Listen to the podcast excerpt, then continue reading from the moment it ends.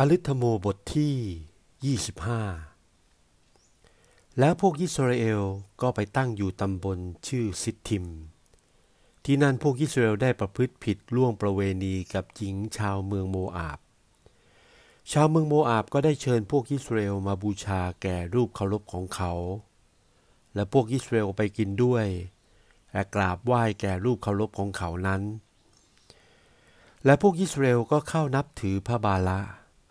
และพระยะโฮวาทรงพิโรธแก่พวกอิสราเอล พระยะโฮวาตรัสสั่งแก่โมเสสว่า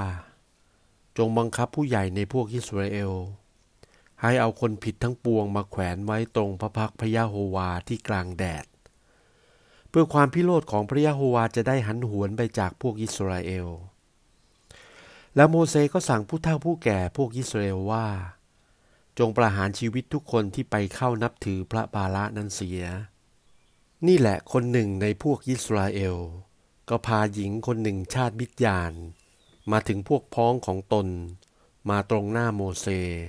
และตรงหน้าบรรดาพวกอิสราเอลที่ประชุมกันร้องไห้อยู่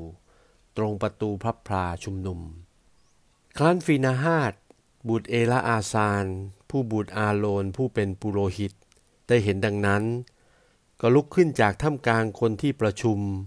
ถือทวนในมือของตัว ติดตามคนพวกอิสราเอลนั้นเข้าไปภายในทัพอาศัย แทงเขาทั้งผู้ชายและผู้หญิงนั้นถูกที่ท้องของเขา และโรคร้ายกาจนั้นก็หยุดเสียจากพวกอิสราเอล และคนทั้งหลายที่ตายด้วยโรคร้ายกาจครั้งนั้น ได้สองหมื่นสี่พันคน พระยะโฮวาทรงตรัสแก่โมเสสว่าฟีนาฮาดบุตรเอลาอาซาน ผู้บุตรอาโรนปุโรหิต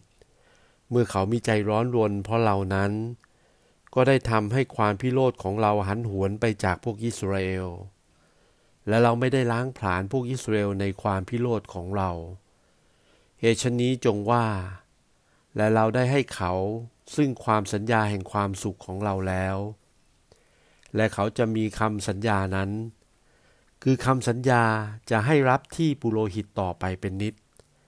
ทั้งเขาและเผ่าพันธุ์ของเขาด้วย เพราะเขามีใจร้อนรนด้วยพระเจ้าของเขา และได้กระทำไถ่โทษแห่งพวกอิสราเอล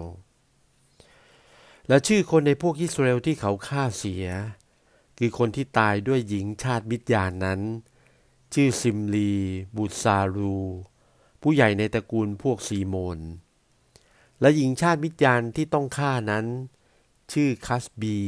บุตรีซูอา ซูอานั้นเป็นคนหัวหน้าผู้ใหญ่ในพวกมิดยาน